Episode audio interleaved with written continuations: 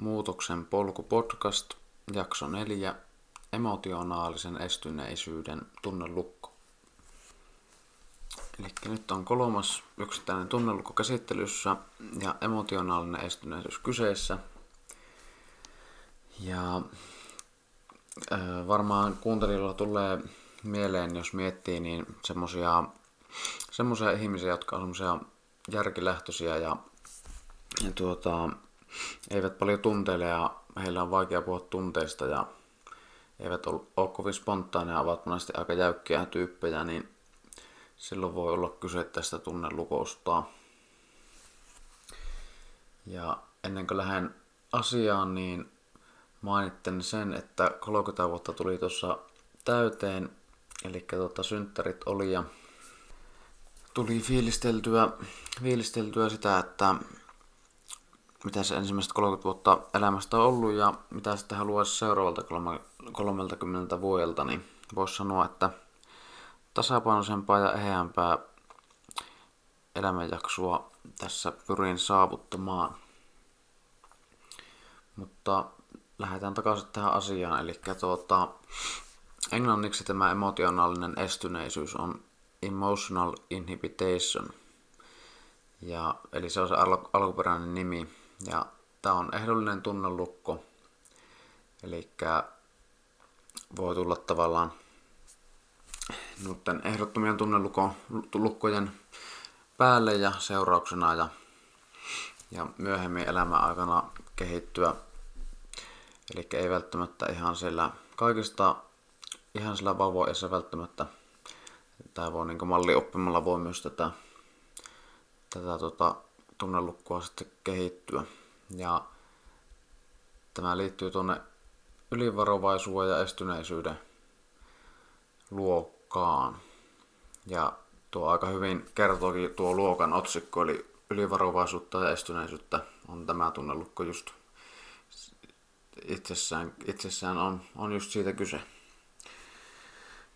Sitten, että emotionaalinen estyneisyys, mitä se niinkö, mistä se niinkö tavallaan miten se syntyy, mitä tarpeita lapsella on ollut nuoruudessa tai lapsuudessa, mit, mitkä ei ole täyttynyt. Eli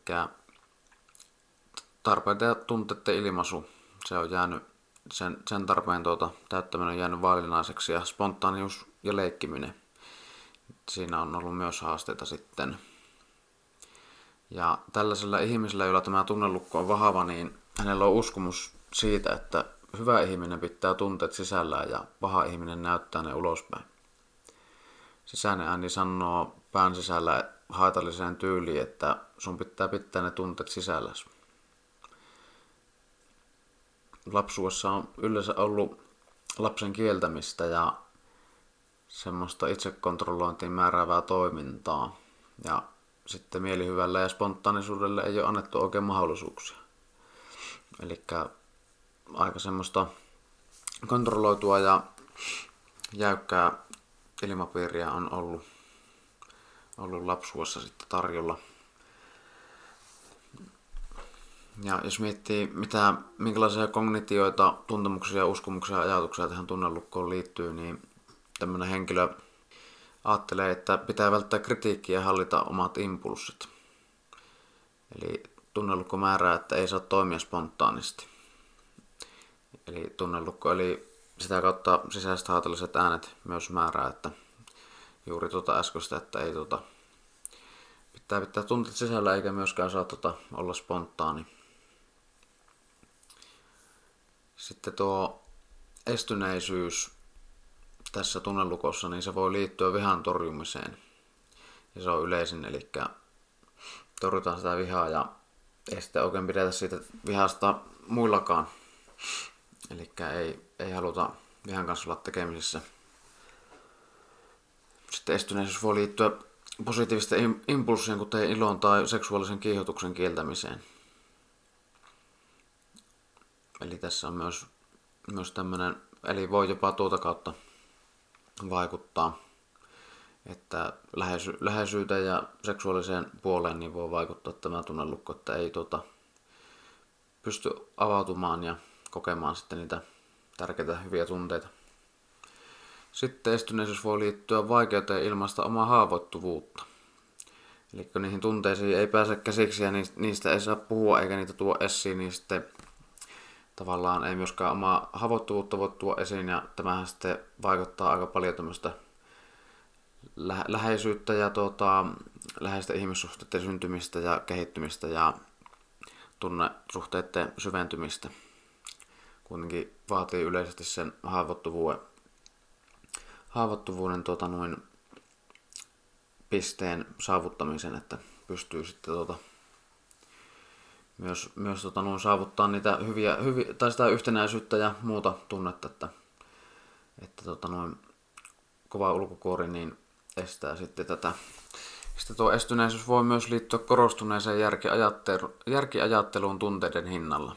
Eli kuten heti alkuun mainittiin, tämmöisiä järkiajattelijoita tai järkeä korostavia tyyppejä, niin on, on tietenkin monikin hoksaa ja voi itsekin olla ja tietenkin vaihtelee, vaihtelee että tota, no, ei kaikki aina ole, mutta tota, se oikeastaan näistä tunnelukoista en ole aikaisemmin ehkä maininnut ja pitää tota, aina välillä muistaa se, se sanoa esimerkiksi, että tunnelukothan siis niiden voimakkuus vaihtelee ja sitten niiden tavallaan se voimakkuus ja sitten myös se, että miten ne millä tavalla ne näyttäytyy, niin ne vaihtelee. Eli ihmisellä voi olla vaikka joku tunnelukko, se voi olla vahava ja se voi jos jonkun tietyn ihmisen kanssa aktivoitua ja hän voi toimia siinä tietyllä tavalla ja jonkun toisen ihmisen kanssa voi jättää aktivoitumatta. Eli tavallaan se ei välttämättä niin vahvana vaikutakaan ja ihminen pystyy siihen itse sitten vaikuttaa siihen tunnelukon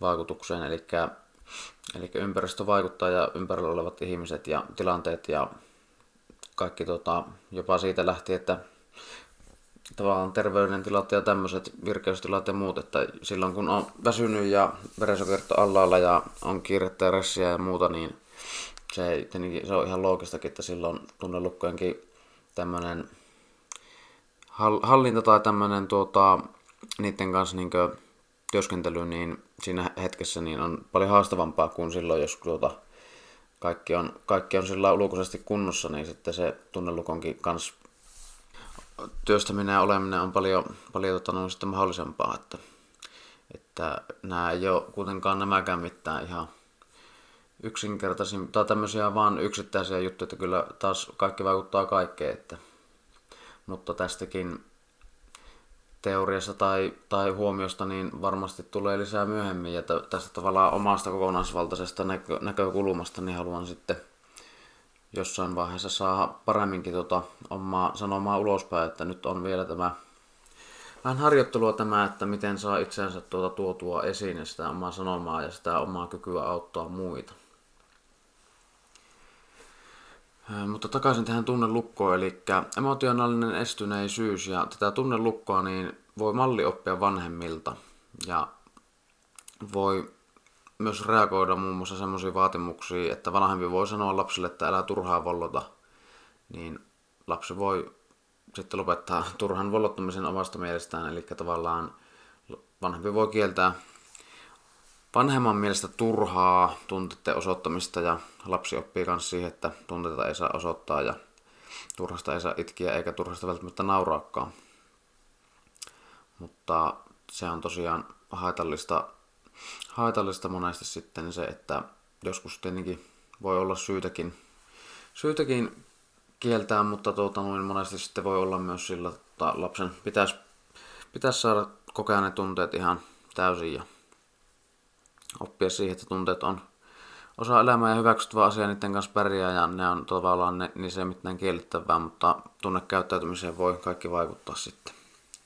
Tunteet, että tavallaan hallitte ihmistä, mutta ihmisenkään ei tarvitse kokonaan tai täysin hallita tunteita sillä, että se kieltäisi ne kokonaan tai pitäisi ne niin hallinnassa.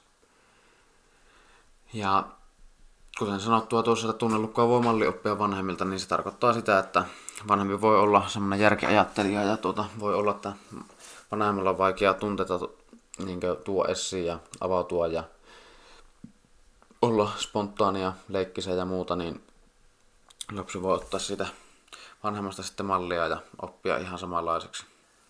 Ja vielä tuohon saman toistua, eli tunteet on hallittava.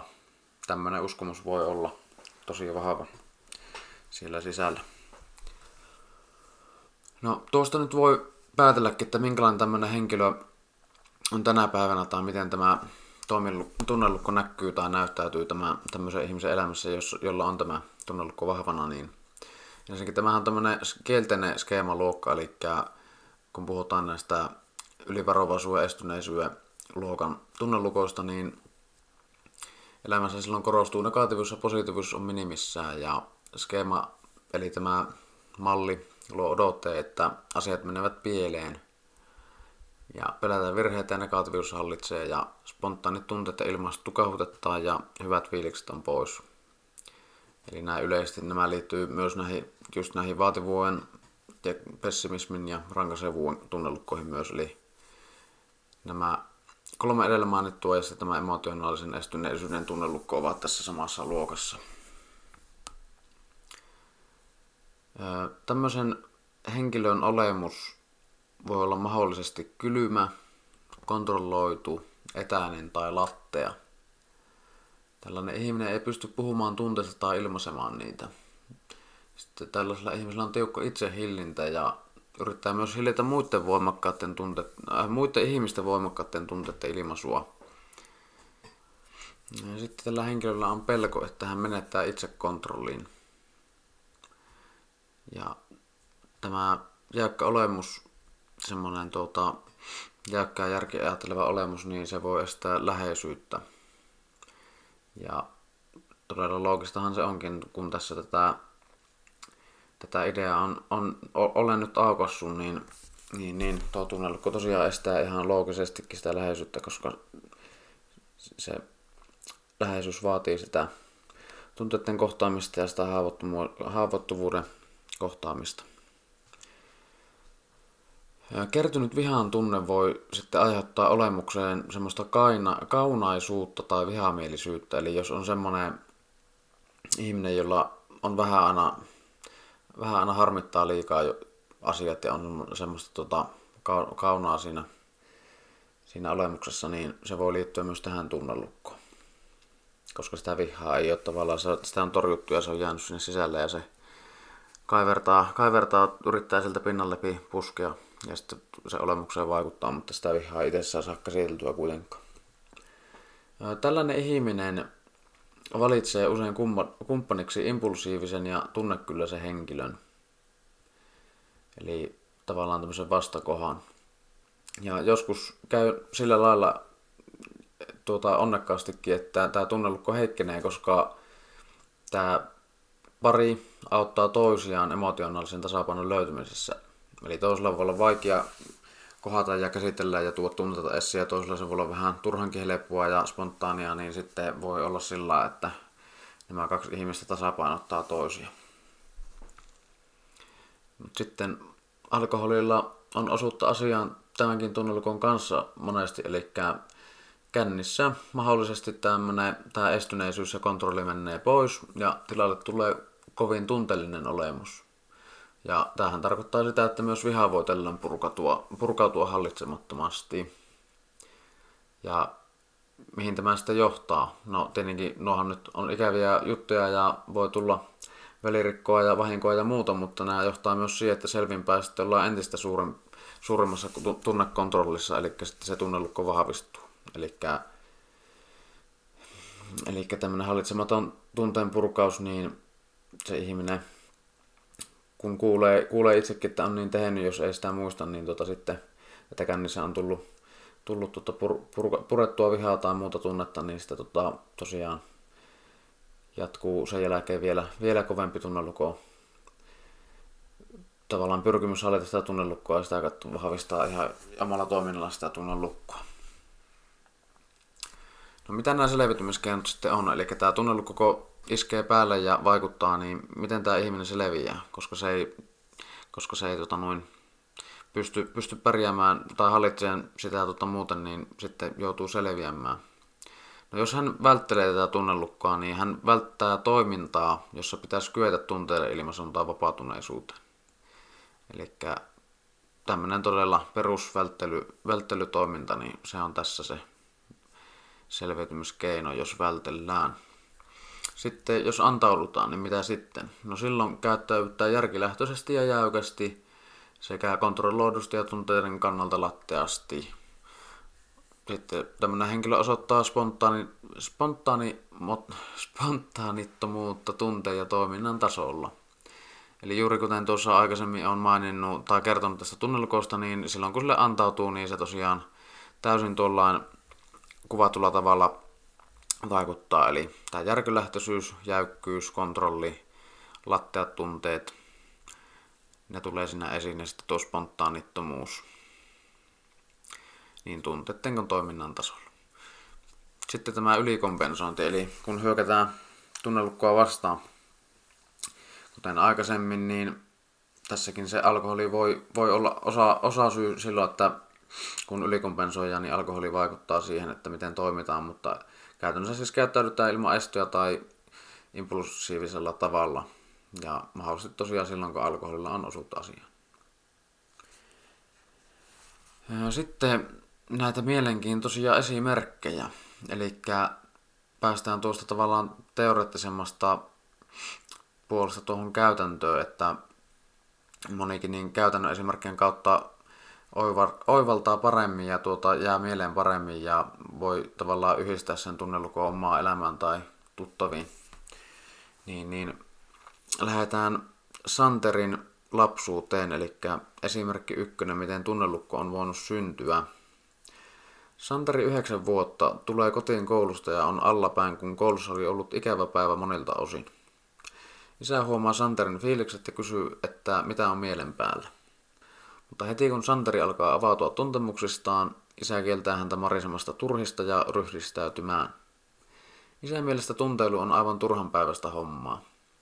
Hyvät pojat miettii järjellä eikä tunteilla, isä sanoo.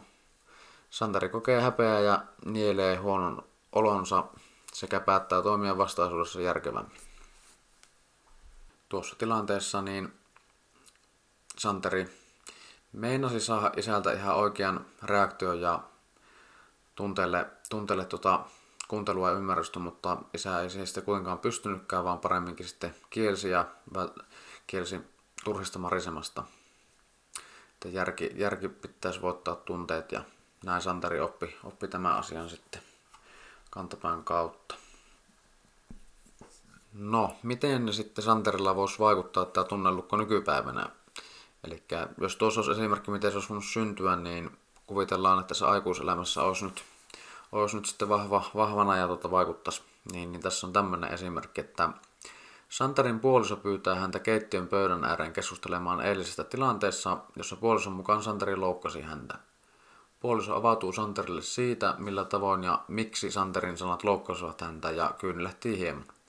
Santeri komentaa puolison lopettamaan tuollaisen tunnehömpän. Älä sinä turhaan tunteille, vaan ajattele nyt oikeasti järjellä näitä asioita edes joskus. Kyllähän tämä tästä suttaantuu ihan itsestään Santeri murjaiseen. Santeri siis on, käyttää tuota, tavallaan samaa tapaa, mitä isä käytti hänen lapsena, eli tunnekylmyyttä ja järkiajattelun korostamista ja, ja komentaa lopettamaan tunteesta, turhan tunteesta puhumisen ja avautumisen ja tunteilun ja niiden tavallaan re- reagoinnin niihin tunteisiin. Sitten mennään esimerkkiin kakkonen, eli kyseessä on nyt Anniina. Tunnelukon synty esimerkki. Annina juhlii viisivuotissynttäreitään yhdessä kavereidensa ja perheen kanssa. Hän on todella iloinen ja temmeltää ikäistensä kanssa pihamaalla. Yhdessä kohtaa hän juoksee leikin aikana läheltä äitiään, joka pysäyttää hänet. Nyt loppuu tuo hilluminen, ole kunnolla jo. Katso tuota juoksemista, eihän tuota kestä kukaan, äiti murjaisee yllättäen Anninalle. Annina, Annina saa pahan mielen ja synttärifiilis laamenee samalla pois. Eli siinä on Anninalla tosi mukavaa ja leikkisää ja muuta ja yhdessä kohtaa äiti sitten räjähtää yhtäkkiä ihan, ihan tota noin tyhjästä, tyhjästä tulee tuo, tai tavallaan yllättäen tulee tuo reaktio ja siinäpä Annina synttärit menee sitten pilalle. Sitten tunnelukon vaikutus elämässä tänä päivänä. Annina voittaa työpaikan jouluarvonnassa lahjakortin ekstremelajin kokeiluun. Hän ei tuo esiin innokkuuden tai kiitollisuuden tunteita, vaan antaakin lahjakortin kollegalleen saatesanoilla Mene sinä, minä en tuollaista hulluista jutuista niin perusta. Tai että minä en tuollaisista hulluista jutuista niin perusta. Eli Annina on tämmöisen, tässä on tämmöinen yksinkertaistettu esimerkki, että hän on tuota, viisivuotena tuossa lapsuuden kokemuksessa oppinut, että tuota, turha hilluminen pois ja sitä kautta, kautta hän on tota, leikkisyyttä ja spontaanisuutta niin hävittänyt elämästä ja sitten kun olisi mahdollisuus lähteä kokeilemaan vähän uutta ekstremilajia, niin ei hän edes harkitte sitä, vaan antaa muiden, muiden olla hullumpia, spontaanimpia ihmisiä ja tota, ei edes harkitse omalle kohdalle sitä. Sitten kolmas esimerkki ja viimeinen, eli Sonja on kyseessä ja lapsuuden tilanne. Sonjan äiti hakee Sonjat tarhasta. Sonja on kovin vihainen, kun hänen kaverinsa saa kiikkua kiikussa enemmän kuin hän. Sonjan äiti kieltää Sonjaa olemasta vihainen. Niele kiukkusi ja olepa nyt ihan kunnolla vaan, äiti tokaisee. Eli Sonja on omasta kokenut vääryyttä ja ihan perustelusti onkin ja äitin pitäisi paremminkin lohuttaa ja lohuttaa häntä, mutta päinvastoin hän kylmästi ja huolimattomasti vaan tokaisee, että oppa nyt kunnolla ja tota, noin elää turhaa, turhaa kiukuttele siinä. Ja Sonja jää ilman emotionaalista tukia ja kuuntelua ja oppii sen, että eipä sitä sitten passaa vihaa näyttää. Tänä päivänä, miten tämä Sonjalla voisi näkyä, niin esimerkki siitä. Sonja on pikkujoulun jatkolla kahden tyttökoverinsa kanssa. Toinen heistä on käynyt hänen hermollinen jo pitkän aikaa, mutta kukaan ei sitä tiedä. Kun kello on aamu kaksi ja Sonjan promillet myös noin kahdessa, Sonja tönäsee yhtäkkiä ystävänsä ja huutaa hänelle nälvivästi vihaiset ja suorat sanansa. Välit ystävän kanssa tulehtuvat pahasti ja sattuneesta tapahtumasta ei koskaan kyetä puhumaan. Eli tässä nyt on otettu tämmöinen esimerkki siitä, että kun Sonjalle on lapsuudessa syntynyt tuo tunnelukko, niin nykypäivänä hän sitten tuossa tilanteessa on tuota, pikkujoulussa alkoholia ja, ja Sonja ylikompensoi tätä tunnelukkoa tämän alkoholin vaikutuksen alaisena. Ja tämä tunne ilmaisu menee överiksi ja tuo toiminta menee överiksi ja lopputulos on se, että koko ystäväsuhe kärsii tosi paljon. Eli ei, ei ole tasapainon kanssa tuossa mitään, mitään tekemistä tuossa tunne ilmaisussa ja siitä sitten kärsii kaikki. Viha on jäänyt, jäänyt sisään ja tuota, noin, sitä ei ole ollut tuota, noin, rakentavaa tapaa sitä tuota, noin, tuo esiin ja käsitellä, niin sitten käy, käy tällä huonosti. Eli siinä tämmöisiä käytännön esimerkkejä. Toivottavasti nuo avas, avas jotenkin tätä tunnelukkoa ja tähän väliin sanon senkin, että jos tulee koskaan näistä podcastista minkälaisia kysymyksiä tai kommentteja tai mietteitä tai muita tarinoita tai, tai, kysy- kysymyksiä, tai kyselyitä tai, tai haluat tietää enemmän tai päästä valmennukseen tai muuta, niin ehdottomasti vaan yhteyttä esimerkiksi Facebookista, Muutoksen polku tai Instagramista Pasi Liikanen yhteen, niin, niin sieltä saa vaikka, vaikka tota, direct messageillä yhteyttä. Ja mun nimellä ja firman nimellä löytyy kyllä aina, aina varmasti jotain kautta. Sitten kun mietitään sellainen positiivisemmin ja sellainen tota, että ollaan lähdetty tätä tunnelukkoa työstämään ja ollaan onnistuttu siinä ja tehty asioita hyvin ja oikein ja on, on tota, on panostettu tähän tunnelukon työstämiseen, niin Millaisia nämä tuntemukset, ajatukset ja toiminnan muutos on sitten, kun tämä tunnelukko avautuu? No, henkilöllä on enemmän tunteita ja hän on useammin spontaani.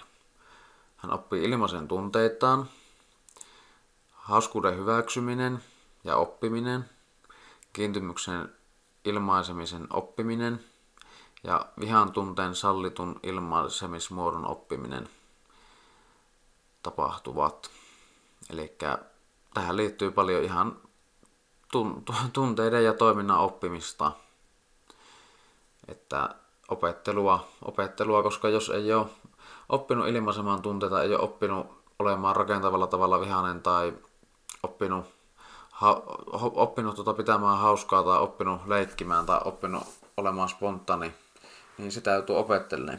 Ja ei se tavallaan välttämättä ole aina sen kummallisempi asia, mutta totta kai siinä, jos se ei olisi tunnepuolen haaste, niin se voisi ollakin vähän helpompi, mutta kun se on sillä tunteessa se haaste, niin, niin, niin sitten se työskentely ei ole ihan, ihan aina niin, niin nopea ja yksinkertaista, mutta kuitenkin aina mahdollista. Eli aina, aina kannattaa tuota, lähteä muutoksen polulle niin sanotusti. Myös tunteiden arvostaminen järjen sijaan alkaa tapahtumaan. Ja, eli tulee tasapainoa siihen asiaan, että tunteet vastaa järki, niin löytyy tasapainoa siihen. Ja sitten kontrolli itsestä ja toista vähenee. Eli semmoinen kontrollifriikkiys, niin se alkaa lievenemään. Sitten kun on alkoholia nautittu, niin se tunteilu tasoittuu sielläkin. Ja, koska, ja syy on siis siinä, että koska se tunte, tunteilu on tasapainoisempaa myös selvimpään, niin sitten sitä ei tavallaan kerry sinne, sinne sisälle sitä vihaa tai muuta tunnetta ja se ei sitten turhaa sitä tarvitse purkaakaan väärällä, ei rakentavilla tavalla sitten alkoholin kanssa. Minkälaisia työkaluja tämän tunnelukon kohdalla sitten on, eli mitä sille työ, tunnelukolle voi tehdä? No, eli nämä on taas näitä skeematerapian pitemmässäkin prosessissa käytettäviä öö, menetelmiä, mutta tota, tosiaan edelleenkin soveltumin osin voi käyttää kaikki omassa työstämisessään, eli käyttäytymiseen keskittynyt työtapa. Siinä opetellaan, miten voi keskustella tunteista, sekä negatiivista että positiivista tunteista läheisten kanssa. Ja sitten perehdytetään mukavia asioiden tekemiseen. Eli tuossa keskitytään siihen käyttäytymiseen, eli ihan opetellaan keskustelemaan tunteista. Ja jos on vaikka parisuhe tai läheiset vanhemmat tai muuta, niin harjoitellaan. Koska siinä on tavallaan se tuttu se turva kuitenkin, niin, niin aletaan harjoittelemaan, että miten voi vaikka toiselle sanoa, että toinen oli mukava tai toinen oli ikävä jossakin tilanteessa. Että lähdetään pienin askelin kehittämään. Ja sitten esimerkiksi keemoterapeutti niin voi ihan perehdyttää, että mitä, on mukavia, mitä mukavia asioita elämässä voi tehdä ja, ja sitten harjoitella niiden tekemistä. Eli ihan, tota, ihan tavallaan niin, miettiä ihan tuolla loogisesti, että mitä sitä mukavaa voisi elämässä tehdäkään ja tota, aletaan sitten niitä kokeilemaan pikkuhiljaa. Sitten kokemuksellisuuteen keskittynyt työtapa. Eli mielikuvaharjoituksessa mennään lapsuuteen ja siellä niin lapsuuteen liittyen autetaan estynyttä lasta ilmaisemaan tunteita. Eli sen lapsuuden tilanteessa niin se lapsi on estynyt ja se ei pysty ilmaisemaan tunteita, niin se mielikuvaharjoituksessa autetaan sitä lasta, että se pystyisi ilmaisemaan niitä tunteita. Terve aikuinen asettaa mukaan sinne tilanteeseen ja se on vastus, vastuksena tälle estävälle vanhemmalle joka kieltää niiden vanhen, van, tota, tunteiden ilmaisua. Ja samalla rohkaistaan lasta ilmaisemaan muun muassa rakkautta ja kiukkua. Sitten voidaan tehdä nykypäivän tilanteessa mielikuvaharjoittelua, eli henkilö pääsee kosketuksiin nykypäivänä tässä nykyhetkessä tiedostamattomien estyneiden lapsuuden tunteiden kanssa. Eli niiden tunteiden, mitkä on jäänyt, jäänyt tota noin esiin tuomatta ja niitä ei edes tiedosta, niin päästään niihin käsiksi mielikuvaharjoituksilla. Sitten sopiva terapeutti auttaa terapiasuhteen kautta henkilöä tunnelukon parantamisessa muun muassa vanhemmoimalla ja esimerkkinä toimimalla. Terapeutti voi olla spontaania ja rohkaisee henkilöä tunteiden ilmaisu. Eli ihan tämmöistä tavallaan malli, mallioppimista eli malliopettamista.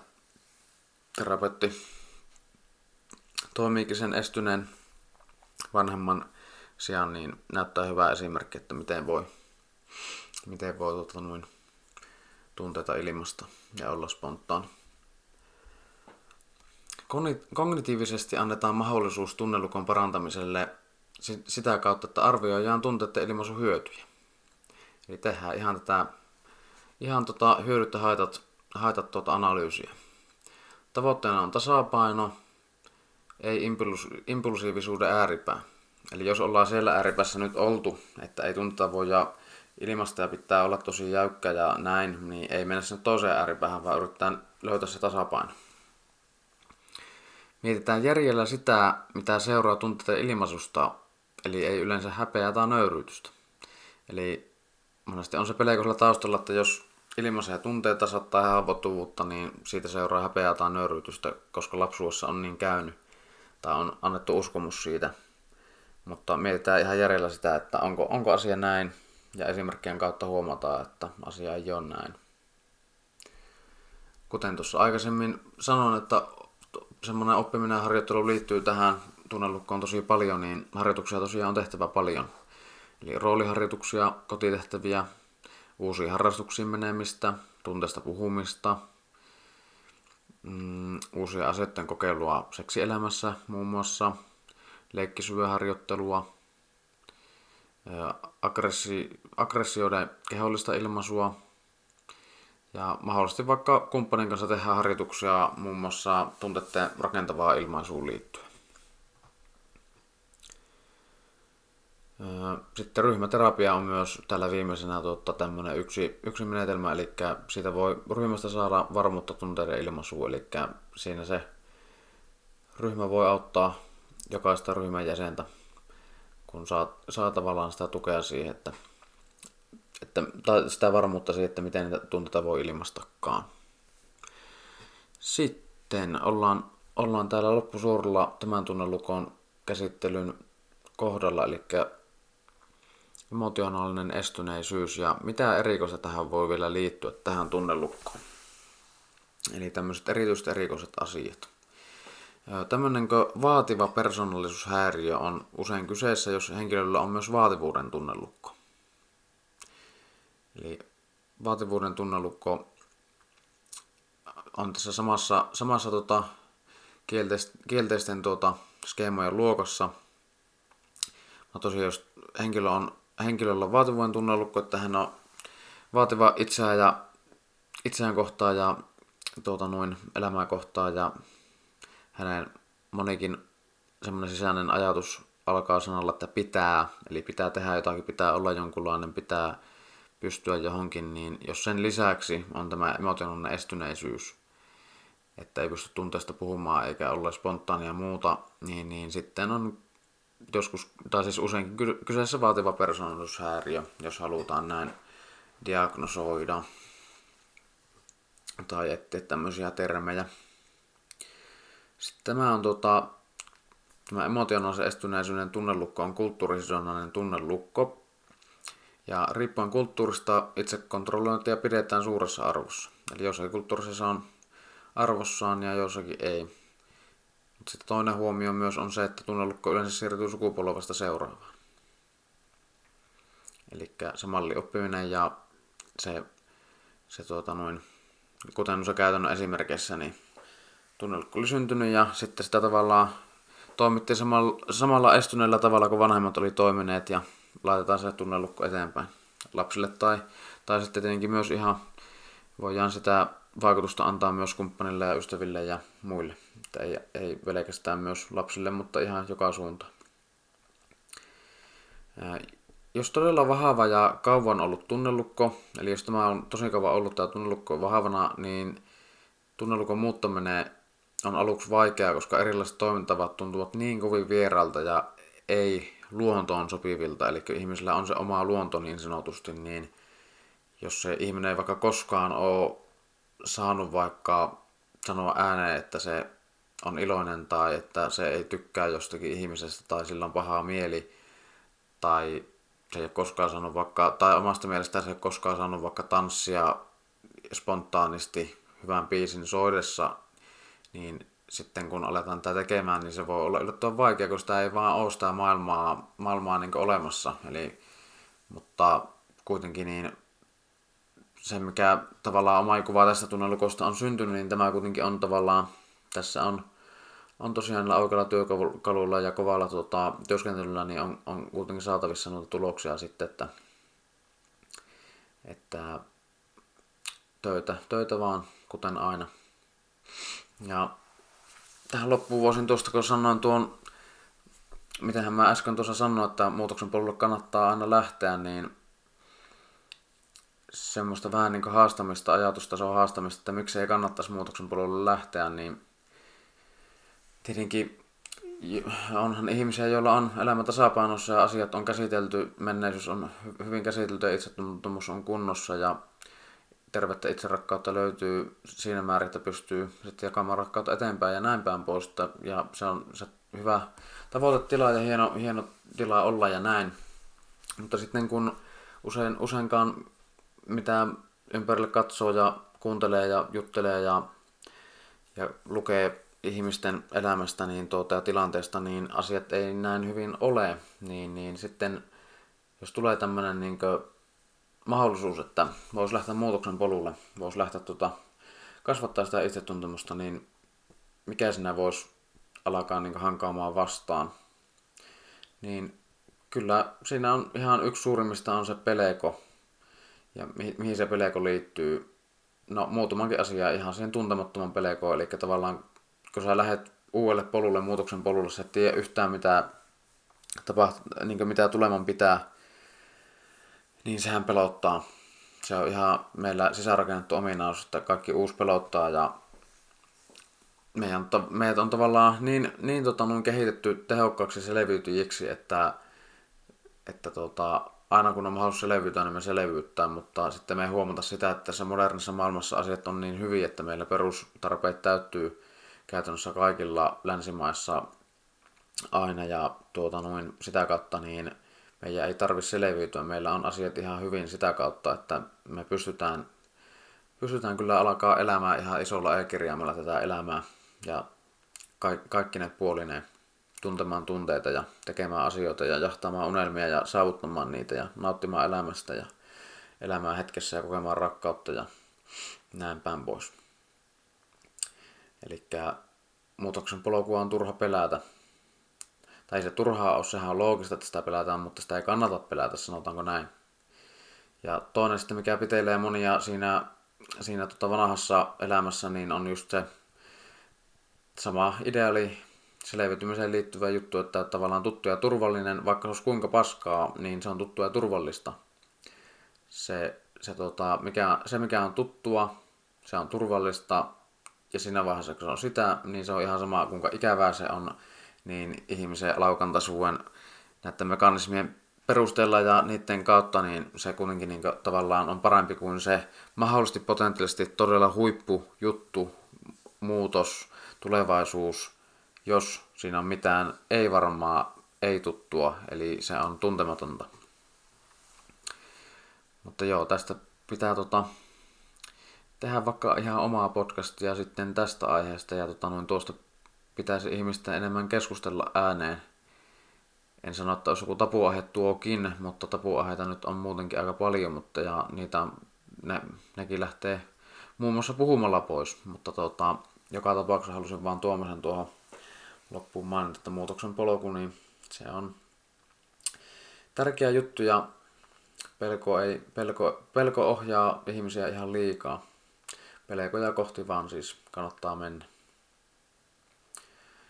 Ja muutoksen polku.fi aika loogisestikin, niin on minun kotisivu ja sieltä saa lisää tietoa ja pystyy lähtemään valmennukseen mukaan. Eli näitä tunnelukkoja on todella paljon tehokkaampi työstää ammattilaisen kanssa. Ja se onkin se yksi suurimmista, suurimmista jutuista, mitä minun valmennuksessa tehdään. Eli käsitellään tunnelukkoja.